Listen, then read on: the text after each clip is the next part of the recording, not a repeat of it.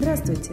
Вы слушаете первый выпуск подкаста компании HomeUp, технологичного агентства недвижимости, и я его ведущая Нехорошего Анна.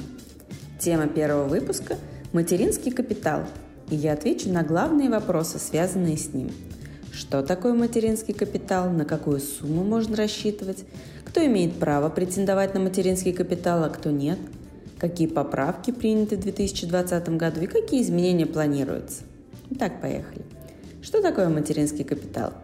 Говоря простым языком, это средство поддержки семей с детьми, выделяемое государством. Эта мера действует с 2007 года и в настоящий момент утверждена до 2026 года. Право на использование материнского капитала дает сертификат, выдаваемый Пенсионным фондом России. На какую выплату можно рассчитывать? Минимальный размер выплаты составляет 150 тысяч рублей – а максимальный 616 тысяч рублей, в зависимости от случая. Об этом поподробнее. Итак, 466 тысяч рублей положено на первого ребенка, родившегося после 1 января 2020 года. 616 тысяч рублей выделяется на второго ребенка в этот же период. Если за первого ребенка выплата уже получена, то при рождении второго вы получите 150 тысяч рублей. Ну то есть, первый ребенок родился до 2020 года – значит вы не получали на него выплату и при рождении второго получите 616 тысяч рублей. Если ваш первый ребенок родился после 1 января 2020 года, то вы при его рождении получаете 466 тысяч рублей, а когда родится потом второй, получите 150 тысяч. То есть в сумме все те же 616 тысяч рублей. Можно получить еще 450 тысяч рублей при рождении третьего ребенка и при наличии ипотечного договора на приобретение жилья. 5000 рублей дополнительно можно получить на каждого ребенка до 3 лет включительно, и для этого необходимо подать заявление до 1 октября 2020 года. Итак, кто может рассчитывать на материнский капитал? И может ли его получить мужчина? Действительно, право на получение материнского капитала прежде всего имеет женщина, но в ряде случаев на него могут претендовать и мужчины. Категории лиц следующие. Первое. Это женщины, которые родили или усыновили второго ребенка, начиная с 1 января 2007 года. Второе.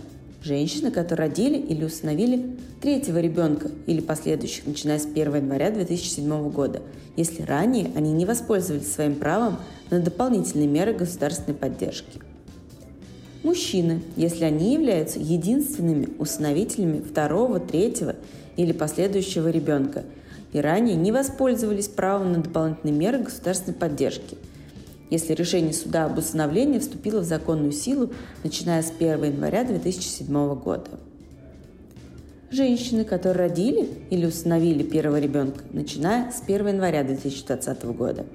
И мужчины, которые являются единственными усыновителями первого ребенка и ранее не воспользовались правом на дополнительные меры государственной поддержки – если решение суда об усыновлении вступило в законную силу, начиная с 1 января 2020 года. Определившись со своей категорией, вам также потребуется соблюсти дополнительные условия. Будет полезно знать, что ребенок должен иметь российское гражданство, сертификат выдается на имя обладателя права. Один из супругов может быть гражданином другого государства – и пока ребенку не исполнится 3 года, использовать средства материнского капитала на приобретение жилья без ипотеки нельзя.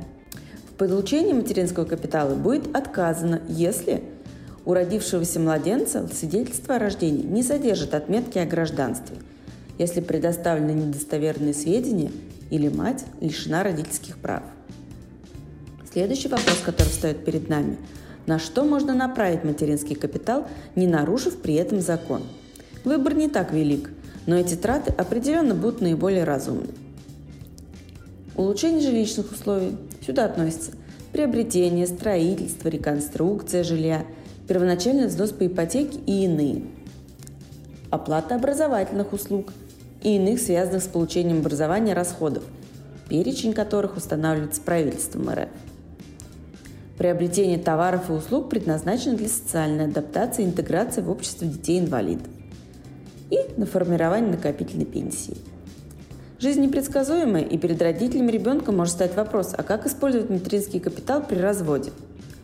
Если супруги только приняли решение или уже находятся в бракоразводном процессе, а средства материнского капитала не использованы, Тогда часть остается в распоряжении матери ребенка. Данная выплата не попадает под категорию совместно нажитого имущества. Но если дети после развода проживают с отцом, и он сможет доказать, что мать должным образом не заботится о них, то может переоформить материнский капитал на себя. Если ситуация сложилась иначе, и материнский капитал уже был взят супругами и куплен объект недвижимости в ипотеку, ну, зачастую, то ситуация с разделом имущества будет решаться в индивидуальном порядке. Супруги могут договориться разделить ипотечный долг между собой, а при погашении кредита распоряжаться имуществом для удовлетворения интересов каждого. При этом не стоит забывать о наделении детей долями. Однако банки неохотно идут на такие схемы – либо оформить в банке два отдельных кредитных договора на сумму кредита. Переходим к нововведениям 2020 года. Итак, планируемые и вступившие в силу положения о материнском капитале. С 15 апреля 2020 года материнский капитал выдается без заявления в Пенсионный фонд России. Пенсионный фонд автоматически получает информацию от органов ЗАГСа, если родитель зарегистрирован на сайте госуслуг – в ином случае заявление можно подать лично в ПФР или МФЦ. Обманутые дольщики теперь могут использовать направленный на покупку материнский капитал повторно, если застройщик признан банкротом.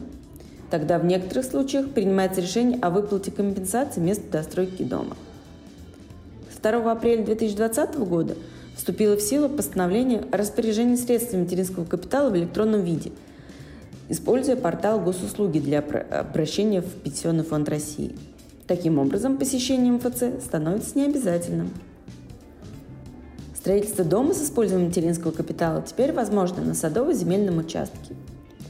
В Госдуме рассматривают предложение о возможности приобретения автомобиля с использованием материнского капитала. Ну, посмотрим.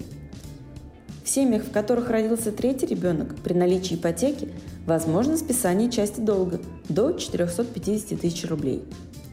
На этом все, но к этой теме мы еще вернемся. В следующем выпуске мы осветим вопросы покупки апартаментов и какие особенности этого типа недвижимости. До новых встреч в эфире. До свидания.